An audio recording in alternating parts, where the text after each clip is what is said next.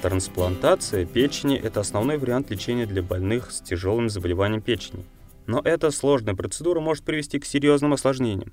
В гепатобилиарной группе Кокрейн было разработано несколько обзоров, в которых рассматривали доказательства, чтобы помочь преодолеть эти проблемы. В новом Кокрейновском обзоре, опубликованном в марте 2017 года, изучили иммуносупрессивную терапию для профилактики отторжения трансплантанта печени. Анжелика Закирова из Казанского федерального университета перевела текст подкаста на русский язык и расскажет нам о результатах этого обзора. При пересадке печени в организме человека развивается иммунный ответ, который может быть достаточно серьезным и привести к отторжению и потере пересаженной печени, а также смерти пациента. Для подавления этого иммунного ответа используют различные лекарства в монотерапии или в комбинации. Но неясно, какой режим является наилучшим. И авторы этого кокрейновского обзора хотели выяснить это.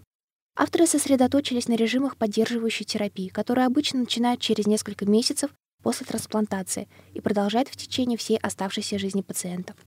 Авторы обзора включили рандомизированные испытания, опубликованные до октября 2016 года включительно, с участием пациентов, которым проводили трансплантацию печени.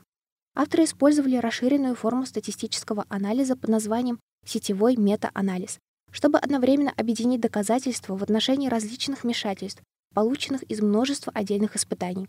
Однако, поскольку в обнаруженных авторами исследованиях некоторая важная информация отсутствовала, необходимо с осторожностью относиться к результатам этого сетевого мета-анализа. В общей сложности авторы обзора обнаружили 26 рандомизированных испытаний с участием почти 4000 человек. Авторы смогли использовать данные о 3700 пациентов из 23 испытаний.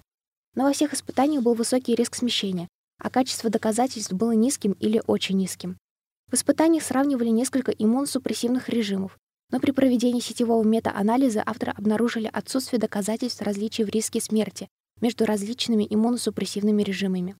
В прямом сравнении в одном испытании с участием 222 человек риск смерти и потери печени был выше при использовании комбинации токролимуса и сиролимуса, чем при применении только токролимуса. Не было четких доказательств каких-либо различий между разными иммуносупрессивными режимами в отношении доли людей, у которых возникли неблагоприятные события, проблемы с почками или отторжение печени, независимо того, потребовало ли это лечение. Но число неблагоприятных событий было меньше при применении циклоспорина А, чем при использовании многих других иммуносупрессивных режимов. Хотя при применении этого лекарства повторная трансплантация печени требовалась чаще, чем при применении токролимуса. В заключение, несмотря на то, что на сегодняшний день проведено более 20 клинических испытаний, остается неуверенность, какой режим иммуносупрессивной терапии после трансплантации печени является наилучшим. Сохраняется потребность в тщательно разработанных рандомизированных испытаниях, и авторы обзора полагают, что токаролимус следует включить в них в качестве одной из групп сравнения. Если вы хотите узнать больше о проведенных испытаниях и усилиях этих кокрейновских обзоров в отношении максимального использования существующих данных, вы можете найти полный текст обзора на сайте Кокрейновской библиотеки, введя в строке поиска «Поддержание иммуносупрессии и трансплантации печени». Там же вы сможете найти дальнейшие обновления этого обзора, когда будут проведены дополнительные испытания.